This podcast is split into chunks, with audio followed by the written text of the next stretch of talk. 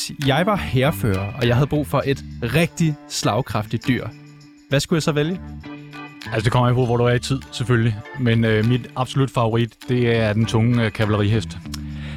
Elefanter, grise, gæs, duer, dromedarer, okser, aber, heste, delfiner, undulater, snegle, bier, myg, skorpioner, flagermuse, søløver, hvidvaler, hunde og katte. Hvad har alle de her dyr til fælles? Ja, de har faktisk alle sammen været brugt på den ene eller anden måde i krig. For et par måneder siden, der læste jeg en artikel, der mildt sagt fik mine øjne til at spære sig op. Og overskriften den lød, satellitbilleder tyder på, at russerne har indsat delfiner i krigen. Og den her artikel, den handlede jo, som det lyder, om hvordan russerne angiveligt bruger delfiner i Sortehavet i krigen mod Ukraine. Og det samme har russerne angiveligt også gjort, da de involverede sig i den syriske borgerkrig. Igennem historien har man set en lang række kreative påfund, når det kommer til at benytte dyr i krig. Og nogle gange også til en stor effekt, for hvem husker ikke Hannibals berygtede krigselefanter? Og under 1. verdenskrig, ja, der fik brevduer faktisk en ret væsentlig rolle i krigens udvikling. Og under 2. verdenskrig, ja, der blev 32 britiske brevduer som end prydet med hædersmedaljer. Og det er en tradition, som Ukraines præsident Zelensky, han har holdt i hævd, da hun, patron, fik en hædersmedalje for at have ryddet 200 russiske miner. I dag i Niels Frederiks værk, der skal vi gennemgå dyr i militærtjeneste, lige fra Hannibals krigselefanter til Putins delfiner. Og det vil også sige, at du lytter til Niels Frederiks værk her på 24 Det er dit ugentlige nørdede kulturprogram, hvor vi dykker ned i alt det, som vi mener for alt for lidt spalteplads andre steder. Og mit navn, det er Niels Frederik Rikkers. Jeg vikarierer i dag for min kollega Frederik Vestergaard, som desværre har mistet sin stemme. Og det betyder så, at jeg har den store fornøjelse at kunne sige hjertelig velkommen til Niels Frederiks værk. Det her, det er mit værk.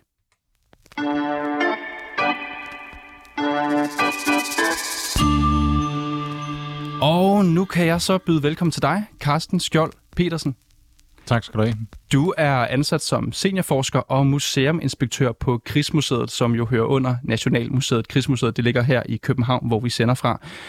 Og Carsten, du, du kender lidt til dyr i krigsførsel, kan jeg forstå, og jeg, jeg glæder mig rigtig meget til, at vi skal gennemgå alle de her dyr. Måske dem alle sammen. Nu må vi se af dem, jeg ramsede op her i min intro. Til at starte med, Carsten, så vil jeg gerne høre lidt om, hvordan du egentlig er blevet interesseret i det her emne. Hvorfor synes du, at lige præcis dyr i krig er interessant at snakke om? Jamen, jeg havde egentlig heller ikke selv givet det den store overvejelse eller tanke. Øh, så for, da jeg startede ind på museet i tidernes morgen, så fik vi tilsendt et katalog fra, fra London på en, en Imperial War Museum, hvor de havde lavet en ny udstilling, der hedder Animals at War. Og det sad jeg og bladrede igennem det her katalog, og der var interessen tændt, vil jeg sige. Jeg nåede desværre aldrig selv at se udstillingen. Hvad var det, der særligt pirrede din interesse? Det Jamen det var jo, som du selv sagde, mængden af dyr, fordi i vores allesammens bevidsthed, så fylder hesten jo meget i krigshistorien, men øh, variationen af, af dyreraser, som har været involveret på den ene eller den anden måde, det overraskede mig meget. Og vi kommer også til at tale mere om, hvad det er for nogle dyr, fordi det spænder jo bredt, som jeg også præsenterede her. Var der et særligt dyr, der, der fangede din, øh, din opmærksomhed, eller kom bag på dig i det her katalog, du så? Jamen det var nok delfinen, øh, som du nævnte indledningsvis. Den havde jeg ikke lige hørt om før. Carsten, hvis vi, hvis vi kigger ned i historien, fordi jeg synes, vi skal starte med at kigge tilbage. Øh, men, men helt overordnet, så kan man jo godt forstå, at øh, dyr har været vigtige i krig. Især i ældre tid, hvor teknologien jo ikke er, eller ikke var på nogen måde, som den er i dag, så, øh, så var det jo i høj grad, kunne man forestille sig, dyr, man var afhængig af. Kan du ikke lige starte med at sige, hvorfor er dyr egentlig gode at have med i en krig? Jamen, de kan jo, altså man kan sige, de kan supplere mennesket, øh, og hvis man meget overordnet skal se på det, så alle de steder, hvor du ser dyr i det civile liv, der kan du også se de samme dyr, bare på militære løb af banen. Så man skal ikke, øh, man skal ikke forestille sig, at det er alle mulige, øh, hvad kan man sige, øh, utrærede dyrerasser, man har med i krig. Det er sådan set de hunde, som vi møder på vores gade. Det er de fugle, vi måske ser i parkerne. I princippet, bortset fra at de så selvfølgelig bliver trænet specielt til opgaven. Mm. Øh, men jeg vil sige, at militæret har brugt mange mærkelige dyr, øh, som vi normalt heller ikke øh, forbinder med sådan, som kæledyr eller husdyr. Og igen, det, det kommer vi også ind på i de kommende, kommende 6 eller 54 minutter. Har du selv et yndlingsdyr i forhold til krigsførsel? Jamen, jeg tror, altså, det er den øh, tunge kavallerihest. Øh, forestille sig den i fuld galop øh, frem med en rytter på ryggen med dragen kåre. Det, øh, så løber du skrigende væk. Ikke? Og Carsten, da vi talte sammen, inden du, du øh, skulle herind i dag, så fortalte du, at der er, når man kigger generelt på krigsførsel og dyr, der er tre dyr, som, som går igen uanset hvad. Det er heste, det er okser, og det er brevdyr. Heste og brevduer kommer vi til at tale mere om her i, i, det, i det kommende times tid, men, men lige okser, altså den, den kom lidt bag på mig. Hvad, hvad har de med krig at gøre helt præcist? Jamen, de er jo bumstærke, øh, og det, det, det er deres egenskab, som man udnytter øh, til at trække artilleri, altså kanoner, eller til at trække vogne med proviant og forsyninger. Øh, og øh, i gamle dage, så var øh, kostede en okse jo, og det gjorde den også om i nyere tid, jo kun en brøkdel af, hvad en, hvad en hest kostede. Så det var også noget med økonomi i det her. Øh, og det øjeblik, man ligesom fik øh, statsfinanserne lidt bedre på plads, så blev okserne langsomt men sikkert erstattet af heste. Så på mange måder, okser, de var, de var hele logistikken bag krigsførelse, fordi en okse er jo ikke hurtig. Altså, du kan jo ikke sætte dig op på en okse og, og ride mod solnedgang, havde jeg sagt. I hvert fald ikke med samme fart som en hest. Nej, den har sine begrænsninger. Ja. Det er klart. Jeg synes, øh, vi skal dykke lidt ned i antikken, for der er jo et eksempel over dem alle, og det nævnte jeg også i hvert fald mindst en gang i mit oplæg her. Og det er Hannibal og elefanterne. Øh, det er måske et af de mest berømte brug af dyr i krig nogensinde. Øhm, og det foregik jo som bekendt for dem, der ikke skulle, skulle, øh, skulle kunne huske det. Det foregik under 2. puniske krig mellem Karthago og Rom. Carsten, hvorfor er Hannibals elefanter blevet så ikoniske? Jamen, det er jo fordi, der er nogle af de antikke romerske forfattere, som øh, beskriver dem. Øh, strids, brugen af stridselefanter i antikken var jo relativt udbredt i hele Middelhavsområdet, og ikke mindst nede i Nordafrika. Øh, men nu kom det helt til Italien og til, til Romeriet, øh, og der var jo folk, der kunne læse og skrive, og deres tekster bevaret, så det er nok i virkeligheden den største forskel. Kan du lige prøve at skitsere helt kort, hvordan blev de her elefanter helt konkret brugt af, af Hannibal og hans, og hans her? Jamen, de kan mange ting. Altså for startet, så kan de jo starte med at trække øh, vogne øh, med udrustning og, og proviant. Øh, men så kan du øh, placere bueskytter på dem på ryggen i, på en platform, øh, så du får sådan en, en high ground position, altså som gør det nemt at, at angribe øh, fjenden. Og så vil deres, alene deres masse og størrelse, øh, når de øh, trumler frem, og de gør det jo ikke ubeskyttet. Der er jo altid infanteri, altså fodfolk rundt omkring dem for at beskytte dem, for ellers er de jo sårbare ligesom moderne kampvogne er sårbare, hvis du ikke har infanteri rundt om dem. Det ser vi jo i Ukraine. Så de har, man kan sige, de, de, de har både størrelsen og, og trækkraften, lidt ligesom oksen, og så er de samtidig også blevet brugt til angreb. Ja, det er de helt afgjort. Øh, det er der masser af de der antikke kilder, som nævner. Ja. Hvordan tror du, det har set ud? Hvad, sådan en hel her, en kolonne af elefanter, der kommet løbende ned mod, mod fjenden? Jamen, det har været skrækindjagende. øh, og, og specielt for mennesker, der aldrig har set en elefant før i virkeligheden, øh, så har det været dobbelt skrækindslag, øh, skrækindjagende. Og jeg forestiller mig, at det må næsten have været amerik- altså afrikanske elefanter, det her. Ja, øh, det er det. De er jo så bekendt. Noget sværere at tæmme. Men, det er måske ja, ikke. det er det. Men altså, inderne brugte jo også øh, deres egne elefanter ud til deres krige. Altså, det er måske et dumt spørgsmål, men var det et specielt effektivt middel for Hannibal i det her tilfælde at bruge elefanter? Nej, det var det ikke. Øh, det er en kort forklaring. Hvad, hvad gik der galt? Jamen, altså, de er jo meget sårbare. Det er jo et stort dyr, den skal have meget at spise, og den skal have noget at drikke hele tiden, og du skal passe på den. Og hvis der er det mindste problem med den, øh, med, med, med fodtøj og bentøjet, så er den jo sat ud af spillet. Øh, og så koster den jo en krig at få fragtet rundt. Og man kan sige, så har du et flere tons tungt dyr, som øh, i sagens natur ikke er særlig brugbar Nej. i sådan en krigssituation her. Jeg tænker også, at se sådan en helt flok panikkende elefanter i tilfælde, der skulle ske et eller andet, det er ikke gunstigt for, for Hannibal. Nej. Det var det nok ikke i hvert fald. Nej. Jeg tænker, hvad hedder det... Øhm, når vi nu er ved krigselefanterne, så læste jeg også, at man brugte brændende grise mod dem. Er det en historie, du har hørt? Ja, øh, den, er, den, er, den skulle være ganske vist. Øh, og det, så vidt jeg har læst op på historien, så var det faktisk ikke øh, romerne, som brugte den mod Hannibals elefanter. Det var over i, øh, i Grækenland, altså hvor makedonerne angreb, og så grækerne for at forsvare sig. Eller om så var det omvendt, jeg husker det ikke eksakt. Men øh, man vidste umiddelbart erfaringsmæssigt, at øh, af en eller anden mærkelig årsag, så er elefanter de er redslagende for, for skrigende øh, vildsvin. Øh, og man har både jaget almindelige vildsvin, altså svin ud med dem, men så fandt man på den der ekstra nederdrægtighed og, og smøre dem ind i tjære og olie og stikke ild til dem. Og så panikkede elefanterne fuldstændig. Så det skal, du har simpelthen haft altså brændende grise løbende mod elefanterne? Ja. Og hvordan har elefanterne reageret på det, tror du? Jamen, de, de, de, der er de der samtidige kilder ret enige. Altså, der opstår fuldstændig panik, øh, og de prøver jo at flygte, og dermed så tramper de deres egne tropper ned. Det er jo ret fantastisk at dykke ned i de beskrivelser fra de kilder, som du også øh, refererer til her. Det har vi jo også gjort her på redaktion, og, og man kan også finde kilder, der fortæller, hvordan romerne og deres modstandere, de brugte krukker fyldt med vrede bier eller skorpioner, som de simpelthen sendte ud på slagmarken. Har, har det været en form for datidens bomber næsten? Jeg vil mere kalde det biologisk våben, men det, øh, men, men det der med at, at bruge den slags, der er det mest kendte måske nok øh, snarere, man kastede døde kadaver ind øh, ved belejringskrigsførelse, altså ind i befæstede byer.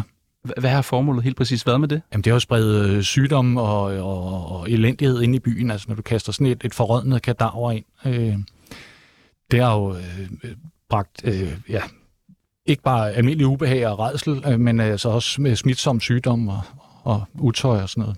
Og det er jo, og det er jo en, øh, nu nævnte jeg ordet utræret, det er jo en utræret måde et eller andet sted, altså en absurd måde at føre krig på. Nu er krig, kan man sige, på mange måder også absurd, men jeg tænker, det kan næsten have haft et psykologisk altså, virkemiddel også at kunne smide et for eksempel dødt kadaver over oh, jo. om muren.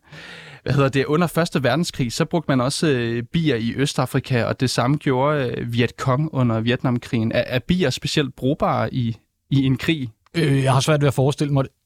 øh, de, du kan ikke ligesom beordre dem til noget som helst. Altså det du kan, det er jo at kapsle dem inde på en eller anden måde, så de ikke stikker dig selv, og så kaste dem ind et eller andet sted. Hvordan blev det helt konkret brugt? Jamen, jeg ved det. Jeg kender ikke til de der to episoder, du nævner i Østafrika eller Vietnam, men jeg, jeg prøver for at forestille mig, hvordan det kan, hvad skal vi sige, øh, gøres operationelt. Øh, og det er jo sådan noget med at slippe dem løs på en gang et eller andet sted, og gerne i et relativt lukket rum. Der har i hvert fald været en, en kreativ øh, herrefører her, som tænkte, at vi må, vi må ty til nogle andre midler end, end, end svær. Som et lille kuriosum, så kan jeg også fortælle, at kineserne i 900-tallet forsøgte sig med brændende aber, som de har sluppet løs på på slagmarken. Er det en historie, du har hørt, øh, Carsten? Nej, den kender jeg heller ikke. Øh, den lyder, øh, ja, jeg ved ikke, det er ikke umuligt, den er rigtig. Og, det, og igen, det, det, det fortæller også en historie om, og det kan man jo tænke sig selv om, hvor meget det her, der måske er rigtigt, og hvor meget af det, der bare er krigsfortællinger, altså myter i virkeligheden. Kunne man forestille sig, at sådan nogle ting også har vandret fra, fra krig til krig, altså historien om, at fjenden brugte brændende griser eller brændende aber, eller hvad ved jeg? Det kunne man vel godt forestille det, det kan man sagtens, men jeg tror generelt, du skal øh, opfatte sådan, at når du er i krig, så er du presset til det yderste, og så griber du til alle de midler, du kan som overhovedet muligt. Og hvis fortidens mennesker så også kaste napalm og fragmentationsbomber ud på hinanden, så ville de synes, vi var åndssvage. Så det kan næsten også være set som måske desperate midler, eller i hvert fald... Øh, ja, det tror jeg i høj grad. Kreativ, ja, kreativ på, på at få midt i krigen. Hvis vi springer lidt frem i tiden, og måske tænker lidt mere pragmatisk til værks, fordi nu har vi snakket skorpioner, bier, hvis vi tænker på, på et af de dyr, der virkelig har været brugt, og du nævnte det selv i starten, så er det jo hesten, som man jo også brugte i antikken, og som, som kom med frem helt til nutiden. Øh, hest, æsler, muldyr, dromedar. Hvis vi starter med hesten, Alexander den Store, han opkaldte jo en by efter sin egen hest, Bukefalos. Og øh, Genghis Khan kunne egentlig aldrig have erobret så meget land så hurtigt uden sine hestetropper. Altså det siger jo lidt om, hvor uundværlig hesten den har været i krig. Altså hvad, hvad er det, den kan, den her hest? Jamen, hesten er for det første og fremmest er en meget stærk dyr, øh, og så er den hurtig. Øh, og så giver den da også den der eleverede position øh, med dine våben, enten det så er en sabel, eller en kåre, eller en økse, eller hvad du nu har, et svær. Øh, og så sidder du lige højere end dem, der står til fods. Og når du så rider frem, og hvis man træner sig rigtig godt sit kavaleri, så rider de jo knæ ved knæ. Hvad vil det sige? Altså, du rider jo altså, i tætte formationer, i sådan en kileformet formation, og så får du hesten op i galop, og så pløjer du lige, altså lige en stor overdimensioneret plov, der pløjer ind igennem fjendens formationer. Så man skal simpelthen forestille sig en, noget, der minder mest alt om en sneplov ja. af heste ja. og ryttere. Ja. Og hvad, hvad sker der? Hvad, hvad er fordelen helt præcis ved det, når den rammer fjendens Jamen, det, det er jo noget med, øh, nu er jeg ikke så god til fysik i skolen, men det er noget med masse og hastighed, øh, du ved. Øh, og øh, hvis du pløjer ind med sådan, øh, sådan en, en kolonne af heste der, den vejer jo, jeg ved ikke hvor mange tons, øh, så alt hvad der står i vejen, det, det flytter sig. Det kan jeg garantere. Og vi kender jo også de her scener fra, fra adskillige krigsfilm. Jeg må sige personligt selv, har jeg altid set de her scener og tænkt, altså, øh, er, er det ikke noget sårbart at, at komme med de her heste her, fordi man kan vel i princippet bare have hakke dem i benet og sidde, men det er måske ikke så banalt, som, øh, som jeg har siddet og forestillet mig det. Jo, ligesom med dyrene, så gælder det inden for al krigsførelse, at når nogen finder på et eller andet, så prøver de andre at finde på et modmiddel, altså der kan modvirke øh, det her nye våben. Øh, og det har man også gjort med dyrene. Hvad kunne være et modvid, modmiddel mod en... Uh, Jamen, det er jo, det er jo uh, de, stavevåbnene, som man kan forsvare sig mod et hesteangreb. Altså, du sætter dig jo på huk med dine stavevåben foran dig, så i sådan pinsvinagtige formationer, for at du ikke skal blive reddet ned. Man har også altid haft øh, ride kompanier, og øh, for at vi ikke skal stå og ramse alle de her kompanier op i hele militærhistorien, så er der en helt særlig historie, der øh, måske illustrerer vigtigheden, men måske også altså, den grusomhed, som kan følge med krigen og følge med brugen af heste her.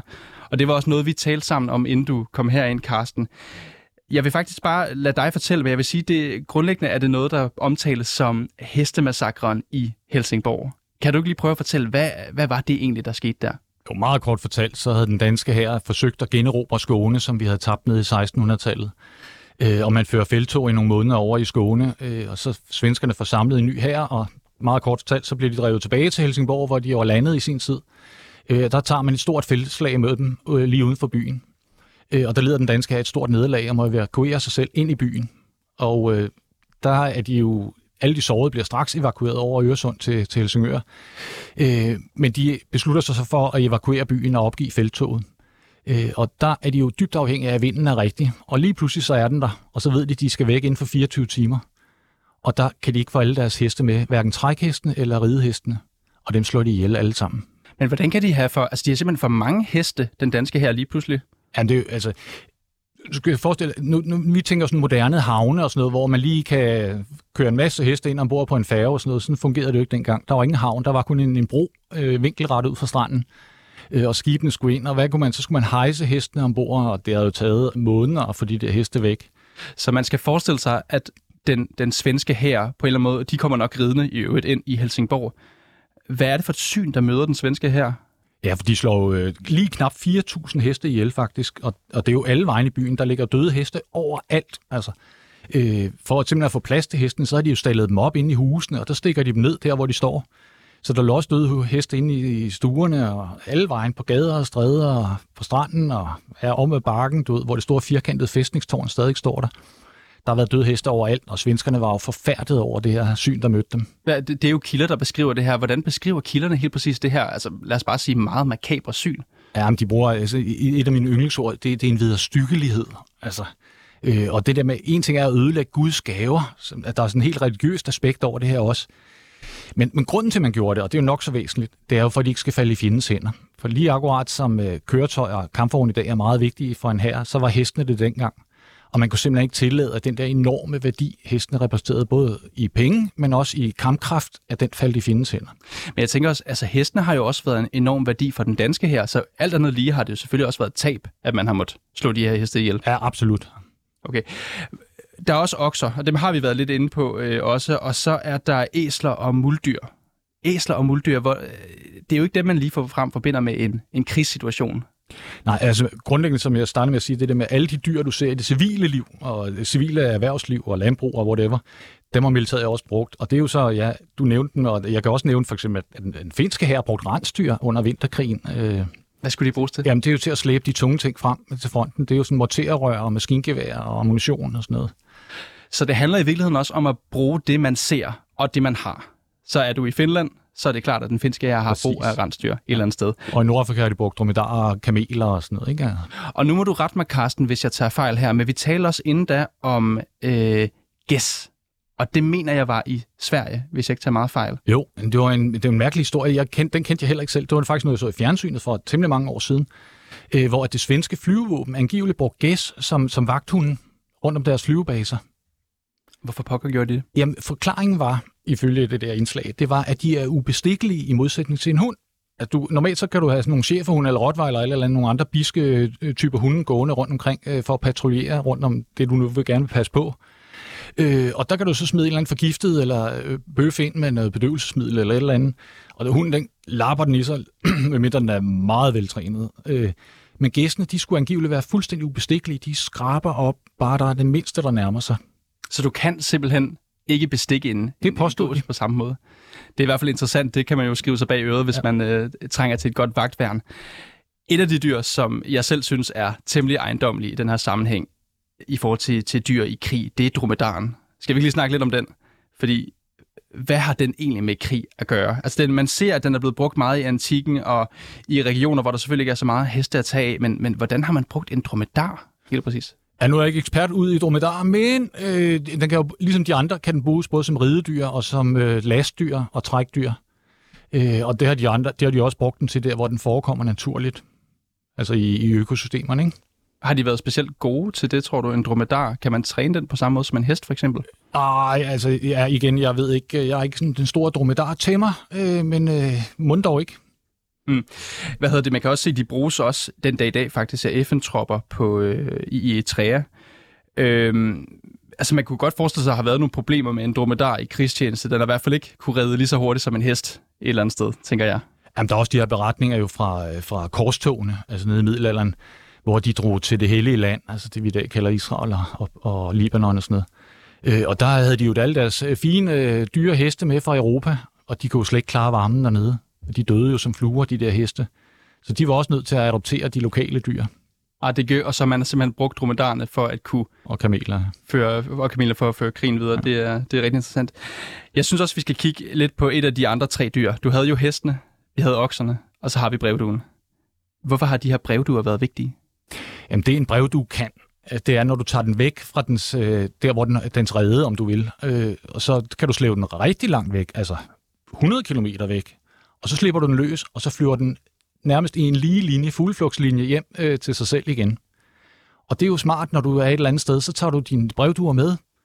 Og man havde jo så mobile øh, dueslag, altså på ladet en lastbil og sådan noget, hvor de her duer så boede og blev fodret og var vokset op. Øh, og så når du så slæbte dem med ud af fronten, eller ud i skytgravene, specielt jo der i Første Verdenskrig, så kan du lige skrive en besked og hæfte den øh, rundt om benet på brevduen og sende den afsted, og så flakser den hjem straks i en lige linje med besked om, at øh, jamen, vi har altså brug for hjælp herude, for eksempel. Så det du siger, er, at man har simpelthen haft lastvogne, som har fungeret som, som simpelthen mobile du, altså dueslag. dueslag. Ja. Hvornår har man gjort? Gør man det stadigvæk i dag? Nej, nej. Øh, jamen, så alligevel, fordi jeg, jeg, da, vi, da du inviterede mig ind, så kiggede jeg jo lidt øh, på nettet, ligesom de fleste ville gøre. Og der fandt jeg faktisk, at øh, amerikanerne havde haft øh, brevduer med i Irak. Altså her ved den seneste operation. Det er jo lidt interessant. Det overraskede mig meget. Hvorfor tror du, de har det? Jamen, det er vel af samme grund. Det er jo, når du er på, på patruljer ud, øh, så er du jo i dag, så har vi jo radiokommunikation, og der er man jo, det ved du, for din egen mobiltelefon, ups, så er batteriet flat. Ikke? Øh, så det er sådan som backup-system, kan man sige. Og så er det jo, med vores tids elektroniske krigsførelse, så sidder de andre og lytter med på alle bredbånd, eller alle båndbredder, for at, at opsnappe de andres kommunikation. Øh, så kan du sende krypterede beskeder og sådan noget, så bliver det langhåret og indviklet og sådan noget. Men brevdue, det er super enkelt. Det svigter ikke. Men sådan en due der, det kan, man, kan man ikke bare skyde den ned? Jo, det kan du. Øh, selvfølgelig kan man det. Øh, og den risikerer også at blive taget af et eller andet øh, lokal rovfugl, en hø eller en et eller andet. Og jeg har nogle flere eksempler på, på brugen af duer, men jeg, skal, jeg bliver nødt til at spørge dig, hvornår, ved du, hvornår man begyndte at bruge duer helt præcis i krigsførsel? Nej, det ved jeg ikke, men jeg formoder, det er temmelig gammelt. Øh. Altså et af de gange, man har gjort det, det er i hvert fald, og nu skal vi lidt frem i tiden selvfølgelig, i øh, det under Første Verdenskrig. Og der har jeg kunne læse mig frem til, at man rent faktisk som soldat i skyttegravene har kunne få en noget så klækkelig bøde for at skade en due. Har du hørt den historie før? Nej, den kendte jeg ikke, men det giver god mening. Det giver nemlig rigtig god mening, fordi som du også sagde, så altså det, det, det tænker jeg også, det er en måde, at man kan komme udenom fjendens linjer på. Man kan simpelthen bruge dyr, som kan sende beskeder videre. Øh, der er flere brevduer, der har modtaget hedersmedaljer også, jeg nævnte det også i, i, min, i min introduktion til programmet her, der er blandt andet duen Gustav. Og nu ved jeg ikke, om det skal udtales, for det har faktisk været en engelsk due, om det er Gustav, eller om det er Gustav, eller hvordan man vil ja. sige det. I hvert fald, den her due her, den, øh, den modtog en særlig heder på baggrund af en, øh, hvad kan man sige, en, en helt særlig indsats, den gjorde. Har du hørt historien om, om Ja, jeg, jeg kender den godt. Ja. Det er jo efter øh, D-dagslandingerne nede i Nordfrankrig i 1944, så sender det den første øh, besked, der bliver sendt hjem med, at de er nået i land, og at de er kommet så så mange kilometer ind i land, og det går godt, og, og så videre. Men der er, jo, der er jo flere eksempler på brugen af den. Altså, den britiske, de landsætter luftborgen division ved Ardenner, altså ved Ardennerbroen, øh, ej, broen af Arnhem, undskyld. Og der bliver de indsluttet af tyskerne, og der bryder deres radiokommunikation sammen. Og der har de altså også brevduer med, som de får sendt ud og, og rekvireret hjælp så vil de blive nedslagtet. Og det kan måske være et, et, et, et, et åndssvagt spørgsmål, men tror du, de vil kunne lykkes med de ting, de lykkes med, for eksempel de allierede her, uden de her brevduer? Ja, det tror jeg nok øh, var lykkes for dem. Øh, de var så stærke, øh, så det tvivler jeg ikke på. Men øh, alle knep gælder i krig som mm. i kærlighed. Mm. Den her, jeg vil bare gerne lige nævne, jeg synes, det er så imponerende historie med den her brev, du her, Gustav.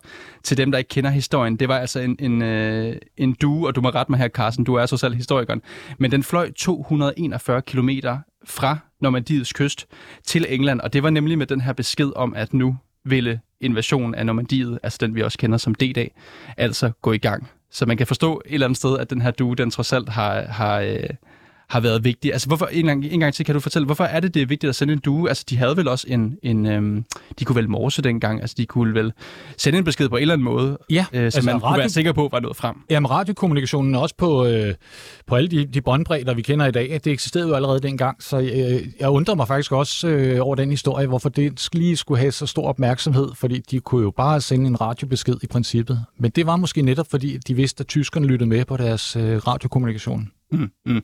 Altså også bare som militærhistoriker, som du jo er, Carsten, hvad, nu fik den her due en medalje. Hvad, hvad tænker du om det der med at give et dyr en medalje? Jamen, så- vidt, ja, nu, nu nævnte du Zelensky åbenbart også har uddelt en medalje, men så vidt jeg ved, så er Storbritannien det eneste land i verden, der har en, en decideret dyremedalje, som hedder Deacon Medal, øh, som svarer sådan til ja, den fineste udmærkelse til dyr i krig. Øh, Jeg har ikke hørt om, at der andre lande har noget tilsvarende, og Danmark har i hvert fald ikke haft det. Kender du til andre dyr, der har modtaget den her medalje? Ja, men øh, der, er, der er mange, der har modtaget den, altså både hunde og heste og duer, som du selv nævnte. Mm. Og jeg synes, det er meget sjovt, det her med fugle, at man kan træne dem til, til det her helt specifikt. Nogle andre fugle, som man måske ikke behøver at træne, men stadig brugte i øh, skyttegravene, det var kanariefugle. Den historie tænker jeg næsten også, du må have hørt. Hvad var det, man ja. Brugte øh, dem til helt præcist i en skyttegrav? Ja, men det er jo fordi, da, da ligesom fronten kører fast, og de står og hælder alt muligt krudt i hovedet på hinanden, det hjælper ikke rigtigt, så begynder tyskerne at bruge krigs, krigsgas.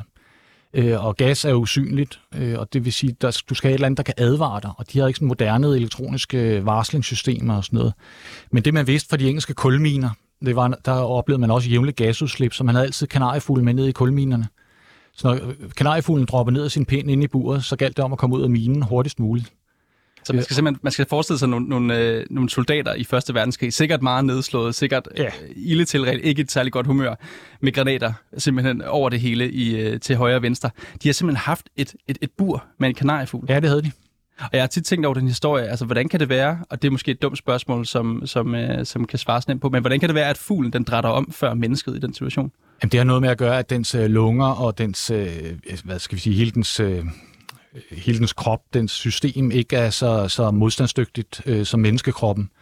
Og det vil sige, at den dør faktisk før os, øh, længe inden at vi begynder at mærke øh, alvorlige symptomer. Og så når den faldt ned, så galt det om at få sin gasmask på hurtigst muligt. Mm. Og man skulle jo øvrigt også have brugt snegle til samme formål, har jeg, har jeg læst. Det ved jeg ikke, om du har... Jo, jeg har også læst den. Øh, jeg, jeg kendte den heller ikke i forvejen. Ja. Og hvordan forestiller du, at man har brugt en snegl helt præcis Jamen, her? det er angiveligt, der er nogle af de der gasser, det er ikke dem alle sammen. Øh, Jeg tror nok, det er sendopsgassen, øh, den reagerer meget voldsomt på, altså øjeblikkeligt. Sendupsgas, som i øvrigt også er en relativt øh, kras, Ja. kras giftgas, øh, må man sige her. Hvad hedder det? Et, et, øh, et andet dyr. Nu har vi talt om en del dyr, men man kan sådan set også blive ved her. Det er myggen, som jeg synes var meget øh, morsom, at den også har været i tale her. Jeg kan nævne, at man under 2. verdenskrig blandt andet har brugt malariamyg i Italien mod de øh, allierede i flere sumpområder, og at amerikanerne de også forskede i at sende bombeflagmus til Japan i krigens sidste måneder. Altså det er igen det der med, før vi lige går dykker ned i det her, jeg, jeg forestiller mig næsten, at de her øh, absurde, kaotiske krigstilstande, altså de får en eller anden kreativitet op hos de her herrefører. Altså hvordan kunne du overhovedet forestille dig, at man når frem til flagermus i en krig? Jamen det var, øh, så vidt jeg husker historien, så var det en eller anden amerikansk ingeniør, som, øh, eller biolog, som var øh, professionelt interesseret så meget for flagermus, og da, efter angrebet på Pearl Harbor, så skrev han så til det amerikanske forsvarsministerium, men han foreslog så det der. Og problemet var, at man ikke havde nogen flyvebaser i nærheden af Japan, og det vil sige, for at overhovedet kunne flyve derind, det kunne man måske nok sådan rent teknisk, men du kunne ikke have nogen øh, nyttelast ombord. Det lyder smukt, nyttelast, men det er jo bomber, vi taler om. Øh, og så fandt jeg jo, hvis man så kunne flyve sådan øh, 300 øh, flagermus og spænde en eller anden øh, tidsindstillet øh, hvad er det, brandladning på ryggen af dem, og så søger de ind i alle de der huse i, i Tokyo, øh, som var bygget af papir og træ alt sammen. Og så efter en halv time, så tænder den der tidsindstillede brandla, øh, ja, brandbombe der, øh, og så ville hele byen brænde ned. Det var sådan i teorien i hvert fald. Altså er det noget, der er foregået det her? Jamen, de testede det rigtig voldsomt, øh, og programmet stod på i halvanden år eller sådan noget, indtil de til sidst nedlagde det. Hvorfor tror du, de nedlagde det? Jamen, de havde blandt andet en lille ulykke, øh, fordi de lavede et eksperiment derovre, og der øh, ved en fejl kom de til at udløse de der, øh, og de fløj så ind i øh, alle bygningerne på basen øh, som antændt øh, over i var det New Mexico eller et eller andet sted nede i, i nogle af sydstaterne. Ja, for de kan, de kan være ret svære at styre, sådan nogle flagmus her. Ja, ja, og brandbomberne virkede, som de skulle, øh, og de udløste også en brand. Det var bare hjemme hos dem selv. Okay. Altså, jeg tænker også, det må have været... Altså, nu, nu siger du, at det blev på forsøgsstadiet. Ja. Så vidt vi ved i hvert Ja, fald. det, det, det blev må, ikke brugt operationelt, så vidt jeg ved. det må have været et skrækindjagende syn, simpelthen, at få flagermus øh, mod sig øh, med, med bomber fastspændt, simpelthen. Ja. Det, er, det er i hvert fald stof til, til nogle ret interessante skrækhistorier. Øhm, og malariamyg har man også brugt i Italien. Har du kender du den historie? Nej, den havde jeg heller ikke hørt om før. Men igen, det, det, jeg, så vidt jeg har forstået det, så er det en tysk doktor, der har fundet på det. Og igen, så synes jeg, det beskriver, altså, det, det er næsten kun i krig, man finder på sådan nogle ting her, at øh, en tysk doktor finder på, at vi angriber fjenden med en malariamyg. Har du, har du hørt nogle eksempler, der, der er lige så absurde som det? Øh, nej, øh, men, men den, den lyder ikke helt usandsynlig faktisk, vil jeg sige. Og det er jo lidt interessant det her med dyre-eksperimenter. Vi kommer også til at tale lidt, lidt senere i programmet her om, øh, om eksperimenter, man, man lavede i den kolde krig, og måske også den dag i dag. Men sådan helt generelt, Carsten, øh, hvorfor tror du, man gennem historien har eksperimenteret med dyr på den her måde? Jamen, jeg tror, det er noget med, det handler om at udnytte, altså når, når du er en krig og er presset, eller, eller forventer, at du bliver presset, så handler det om at udnytte alle de ressourcer, du har på alle planer. Det gælder mennesker, det gælder dyr, det gælder økonomi øh, og materiel, for den sags skyld. Øh, øh, og der øh, har kreativiteten åbenbart ingen grænser. Så det er måske et, især et eksempel på, at man er presset i virkeligheden, når man begynder at sende flagermus og malariamyg ind i, i Ja, det vil jeg mene, og det var amerikanerne også, da krigen startede efter Pearl Harbor. Jeg kunne jo også forestille mig, at det i høj grad handler om, at man sjældent vil mistænke et dyr. Øh, fordi et menneske øh, i en krig, det, det er sådan set svært at tage fejl af, om de er civile eller, eller, eller skal man sige soldat. Det er selvfølgelig spørgsmålet, men, men, men er der ikke noget om det, at man ikke mistænker en, et, dyr på samme måde? Jo, det er klart. Altså, den er jo anonym i princippet, øh, og man kan jo ikke, øh, der står ikke, øh, den har ikke uniform på, eller noget lignende, eller mærker, emblemer og sådan noget, som afslører den. Der er endnu dyr, vi ikke har fået snakket om endnu. Det er hunde, og de er jo også ret vigtige øh, i den her fortælling her. Der har altid været vagthunde. Romerne brugte øh, også hunde på slagmarken. Men hunde har også været brugt i Første Verdenskrigs skyttegrav til at holde vagt og levere beskeder. Men mest af alt så har man også brugt hunde til at finde overlevende i murbrokker og til at finde miner. Og her er vi så tilbage igen til det eksempel med Zelensky, der øh, her i forbindelse med, med krigen i Ukraine har givet hunden, altså nu kan jeg simpelthen ikke sige, om det er patron eller patron, han har givet hunden en hædersmedalje for at have ryddet angiveligt 200 russiske miner. Carsten, er hunden menneskets bedste ven i en krig? Ja, yeah, det er den vel. Øh, den er jo nem at dressere. Øh, den er nem at få til at gøre det, du gerne vil have den til, i modsætning til mange af de andre dyr, vi har talt om. Øh, så det gør den jo velegnet til alle øh, typer operationer. Hvor langt skal vi tilbage i historien for at begynde at se hunde blive brugt og anvendt til den her, den her slags ting? Jamen, jeg er helt overbevist om, at vi skal helt tilbage til oldtiden. Øh, Ligesom du kan bruge den øh, til jagt, øh, til at løbe et, et, et byttedyr ind, eller angribe et byttedyr, øh, så har man også kunne bruge det, hisse en hund op til at angribe en, en potentiel fjende. Altså, hunde har også været vigtige til øh, snubletråde og miner og så videre, kan man se, under 2. verdenskrig og også Vietnamkrigen. Og jeg tør godt ved på stort set alle de krige, hvor man også, som du siger, har haft hunde som, som husdyr. Altså, kan du lige prøve at beskrive igen, hvor, hvorfor, hvorfor er den her hund god at have med i krig, både dengang og også i dag? Jamen, den har jo meget skarpe sanser. Øh, den, øh, den lugter og hører ufattelig godt, øh, og det, øh, det gør, at den er velegnet til ligesom at opdage ting, før de menneskelige sanser opdager dem. Mm. Det er vel nok øh, dens øh, største, hvad skal vi sige, ene, bedste egenskab i krigsførelsen. Mm. Og igen, det jeg synes, og det talte vi også om tidligere, det er jo interessant, at der er, der er flere hunde, der simpelthen får militære ordner. Altså man kan sige, selve hunden er, er, jo, er jo sådan set ret ligeglad med, om den får en medalje eller ej. For hvis skyld gør man det her med at hedre en hund? Ja, yeah, det... Ja. Yeah. Man gør det jo ikke for hundens øh, egen skyld, kan man sige, for den er jo ligeglad i princippet. Den vil hellere have et kødben øh, en medalje. Øh, så det er vel for ja, menneskenes egen skyld. Er det noget, vi nogensinde har praktiseret i Danmark, det her? Ikke mig bekendt.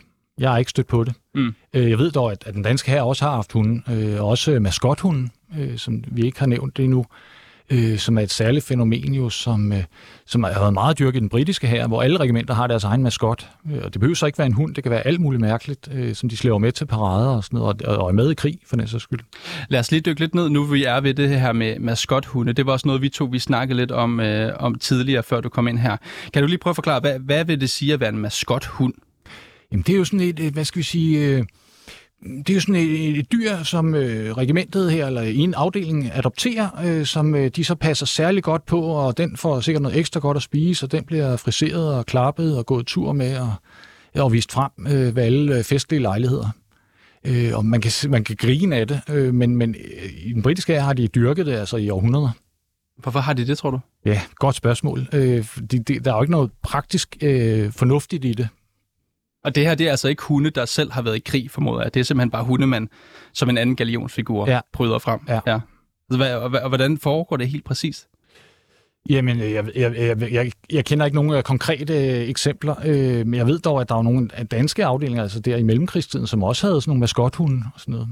Og så forklarer du mig også, at du faktisk for nylig havde set med Queen Elizabeths, og der mener, det var fødselsdag. Hvad var det, du helt præcis så, hvordan man brugte hunden her i, i, øh, i den britiske øh, parade? Jamen, der var jo den der, øh, i anledning af hendes øh, regeringsjubilæum der, så var der jo sådan nogle, øh, en militærparade jo der på den første dag, og der, det sad jeg jo så i fjernsynet, og så ser jeg nogle af de der øh, garderegimenter med deres røde frakker og, og sorte bjørnskinshuer, og, og de paraderede sig foran hende og den kongelige familie, der stod på balkongen der, og de havde simpelthen deres maskothund øh, gående forrest sammen med chefen. Hvordan, hvordan så det ud helt præcist? Jamen, det, det ser enormt spøjst ud. Jo. For først tror man sådan, at han er, han, er, ved, han går med ligesom det er en blindehund, ikke? altså som en førerhund, øh, men, men det er altså maskotten.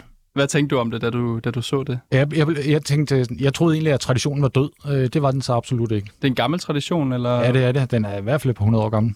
Og det er jo egentlig heller ikke rigtig noget. Altså, jeg prøver at forestille mig, om det er noget, man kunne se i Danmark. Altså, nu ved vi godt nok, at kronprinsparet, øh, og, og sådan set også, øh, hvad hedder det, øh, dronningen er, er enormt glad for hunden. Kunne du forestille dig, at det var noget, vi, vi begyndte at se herhjemme? Det er ikke umuligt. Øh, jeg skal ikke udelukke det. Nej, og jeg synes også lige, vi skal prøve at drage en, en, øh, en lidt sjov parallel øh, i forhold til hunde, til vores snak om, om Hannibal og hans elefanter. Og så de her brændende grise, som, øh, som vi også var inde på. Det var altså det her med, med elefanterne, som blev mødt angiveligt af de brændende grise. Det var altså ikke noget, der faldt i, i god jord hos elefanterne. Men, men der er et sjovt eksempel her, som jeg også faldt over. Det er, at øh, man under 2. verdenskrig har brugt fra Ruslands side såkaldte anti-tank-hunde er det noget, du også har hørt om? Ja, men den er helt rigtig. Øh, de havde et større program, som de øh, udvikler allerede øh, før krigen begynder. Øh, og tanken, altså ideen går meget enkelt ud på, at hvis øh, øh, der har været en, en del øh, forskning i dyr, øh, en eller anden fyr, der hed Pavlov i Rusland, Hvem var, hvem var han? Jamen, han var sådan en, en, en jamen, zoolog og dyreforsker, og han, øh, det var sådan noget med adfærdsforskning øh, øh, blandt øh, især hunden. Øh, jeg ved ikke, om du har hørt begrebet pavlovske reflekser. Og ideen er jo, at hvis... Og der kan jeg hurtigt komme til at virke meget pige. Nej, nej. Jeg er meget flov her. ja, men ideen er jo, det, det de så trænede hundene til, det var jo at fremføre en sprængladning øh, for at ødelægge øh, fjendens kampvogn. Og, og en kampvogn, den er jo øh, hårdt, øh, tungt pansret. Det eneste sted, den ikke er tungt pansret, det er i bunden.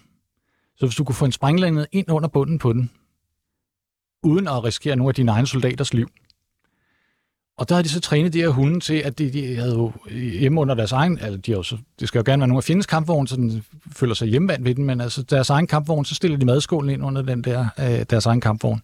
Og når hunden så ved, at den får mad der, det er det eneste, og så sultede de den op til de kom ud til, de til fronten. simpelthen hunden? Ja, ja. Så den var desperat og sult. Og så spænder de den der bombe sprængladning på ryggen af den med, med en, en, en kontaktanordning. Og så løber hunden jo frem over under den nærmeste kampvogn, den finder, for at finde madskålen. For det, det er jo der, den plejer for mad. Og så udløser den selv bomben ved at kravle ind under den. Altså Carsten, er det her rent faktisk blevet brugt ja, ja, ja, det er det. Ja. Har det virket, tror du? Ja, øh, men ikke øh, super godt. Øh, de, de første, øh, så vidt jeg kan forstå, de første øh, gange, de bruger den, der øh, hundene bliver simpelthen skræmt af al den øh, kamplarm, der er rundt om den. Så de løber tilbage til deres egne soldater ned i skytgraven, og den hopper ned, så udløser den den der øh, tændingsanordning på oh, nej. Så springer det sig selv i luften.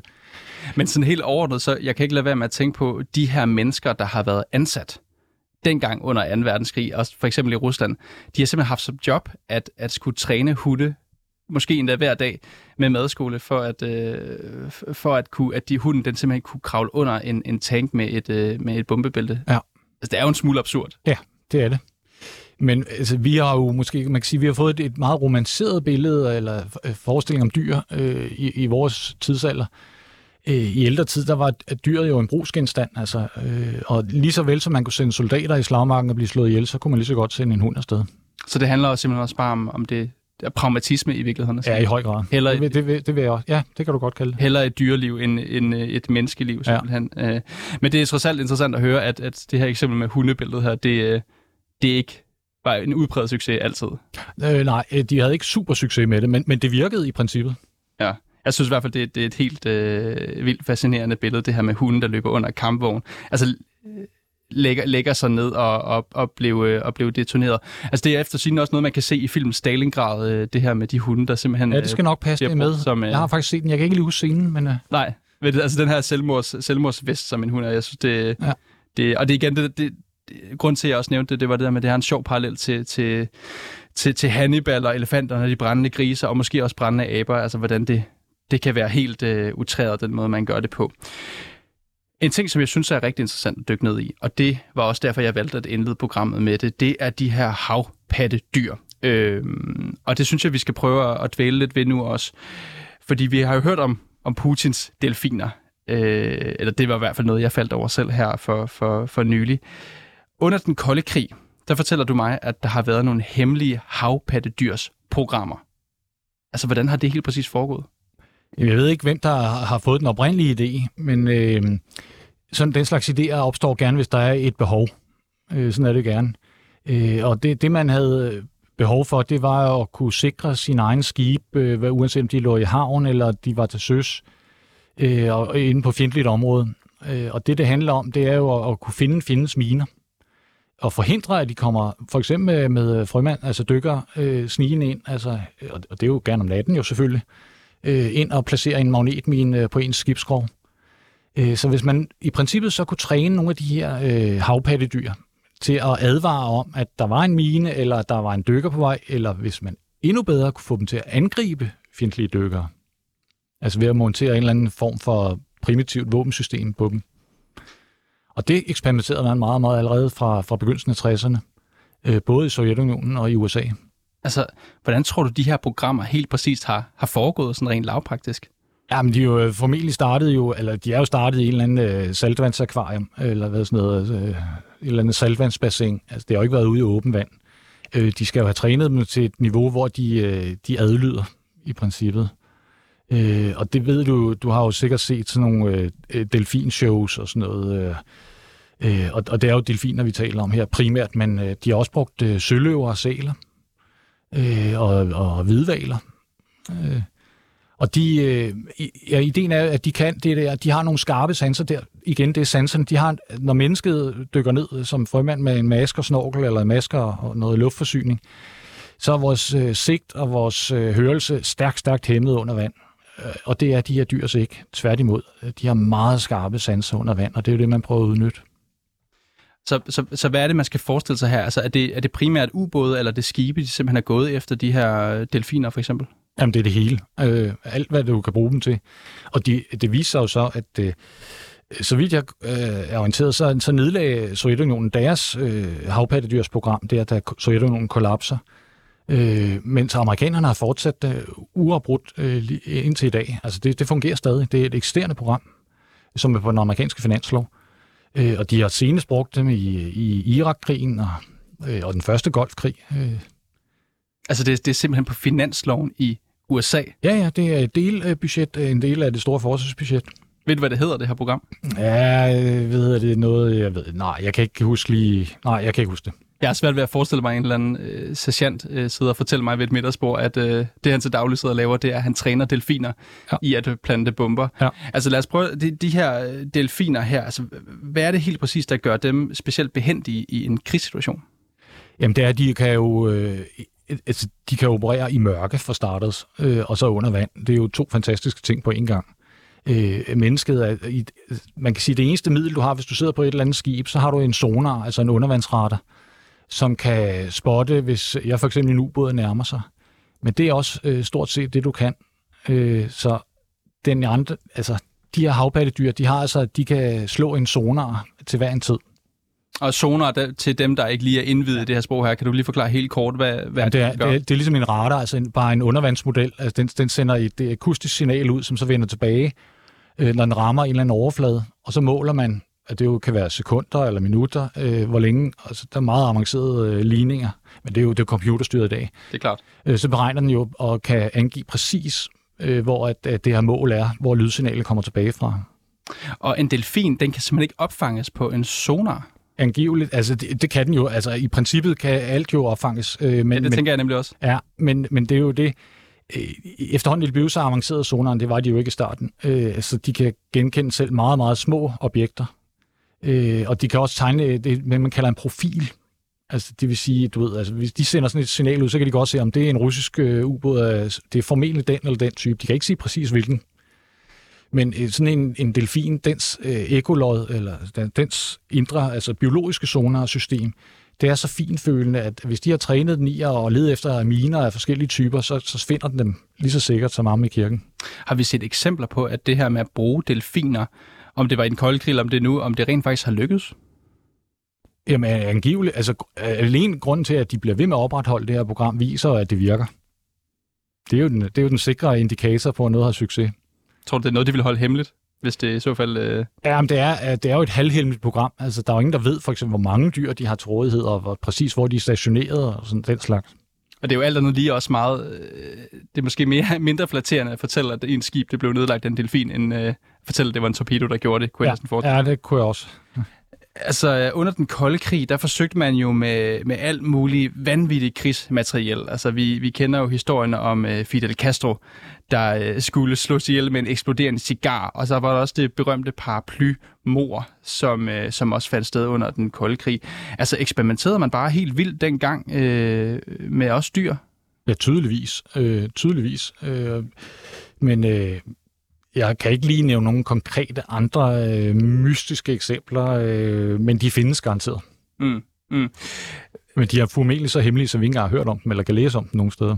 Og vi gør det fortsat i dag. Tror du, det er noget, man gør i Danmark, det her med at træne uh, havpattedyr? Nej, det, det er jeg helt sikker på, at de ikke gør. Altså, det gør de ikke. Hvorfor ikke? Jamen, det, det kan jeg udelukke, altså, fordi Danmark er et meget, meget lille land, og øh, selv øh, forsvarets virksomhed er ikke omgivet med den samme hemmelighedskrammeri, som man ser i, i det store udland. Og nu fortalt, altså apropos hemmelighedskammeri, nu fortalte du, at det trods alt er på finansloven, at, øh, at USA de har det her havpattedyrprogram. Så helt hemmeligt, hemmeligt er det trods alt heller ikke.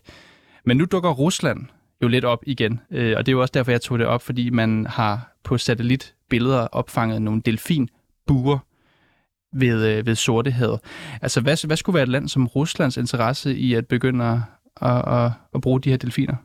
Ja, det er et godt spørgsmål. Altså noget, øh, jeg tror på historien, lad mig skynde mig at sige det. Altså jeg tror på, at øh, Rusland har genoptaget øh, det gamle øh, marine, altså havpattedyrsprogram fra, fra sovjettiden. Øh, og lige i forhold til Ukraine har jeg lidt svært ved at forestille mig, hvor den store nytte ligger i og med, at Ukraine slet ikke har en flåde. Og det har de ikke. Nej, nej, nej. Den tog russerne jo, da de tog Krim. Der tog de hele den øh, ukrainske sorthavsflåde. Øh, og øh, så måske så bruger de dem til at beskytte deres egen skib. Altså forstået på den måde. Hvis nu ukrainerne sender en, en eller anden øh, ja, lille, du ved, sådan en, sådan en, der kan trække dykker frem. Sådan, hvad hedder sådan en? Ja, sådan en el, undervandsscooter, tror jeg, man kalder det. Øh, så trækker de ham med ud, du ved ikke, og så, har han, så svømmer han det sidste stykke ind, altså, så de ikke kan øh, pejle ham på sonaren. Og så placerer han en, en mine på, på siden af skibet. Og der kunne de her russiske delfiner så forhindre, at de kommer tæt nok på. Hvordan det? Ja, de, nu ved vi jo ikke, hvad russerne har udviklet af systemer, men øh, altså, angiveligt så øh, man udvikler man nogle systemer, i det øh, i amerikanske i hvert fald, hvor du spænder et, et seletøj på, på det her dyr, øh, hvor der så er en, en trykluftdreven harpun. Og så skal den bare hen og, og, og ramme, altså røre ved dykkeren, og så skyder harpunen af ind i ham. Så hvordan, altså, Og hvordan den er jo så det? hurtig under vand, så, så en dykker, han, det er uanset hvor hurtigt han svømmer, altså den, altså den kan komme ind på ham, uden han næsten når at opdage den. Så du har en, en delfin eller et andet havpattedyr, der simpelthen, altså man skal forestille sig, at den har en, en harpun spændt fast Ja, til, til ryggen, Ja. som reagerer så snart ja delfin den det, går. det er en kontaktudløsning. Men igen, er det, ikke, er det ikke absurd at bruge dyr til det? Altså, hvorfor simpelthen ikke bare have noget... noget, noget vi må, altså, i vores teknologi må vi jo have undervandsvåben, tænker jeg også, Ja. som et menneske med intelligens kan, kan Jamen, der, der, der af. kan vi slet ikke matche øh, dyrenes egenskaber. Hvorfor kan vi ikke det? Jamen, det kan man bare ikke. Altså, det, vandet er bare ikke menneskets element. Altså, det er ikke på den måde i hvert fald. Mm. Og Carsten, tiden den er også ved at rende ud her, og jeg har et par ting mere.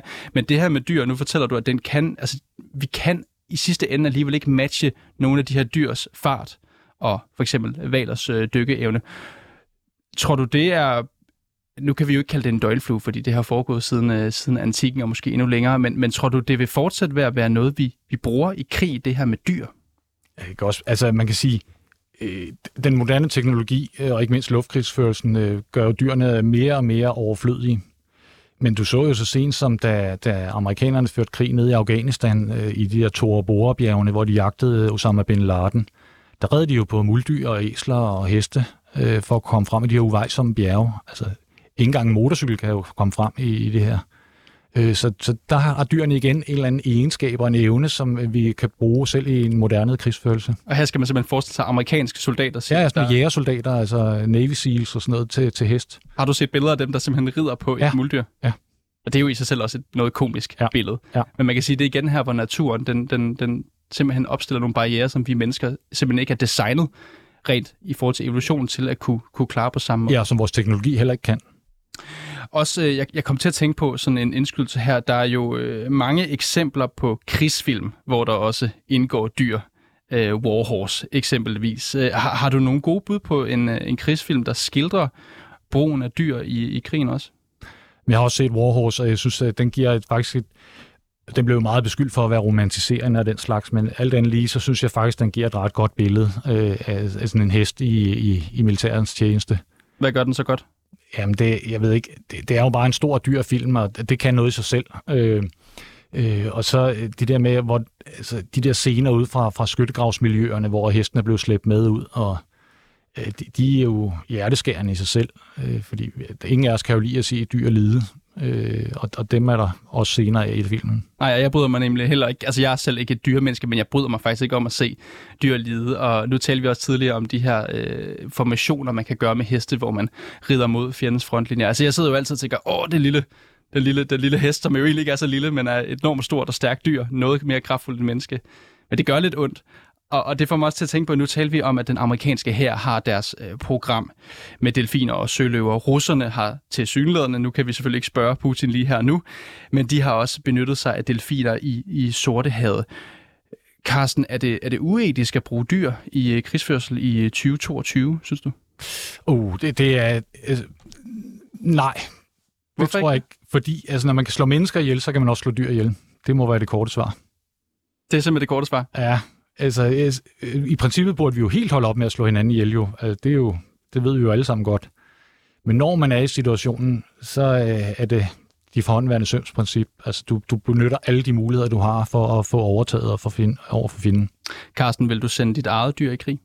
Øh, nej, jeg har en gravhund, den vil aldrig komme i krig. Hvad tror du? Tror du, den vil kunne gøre nogen nytte?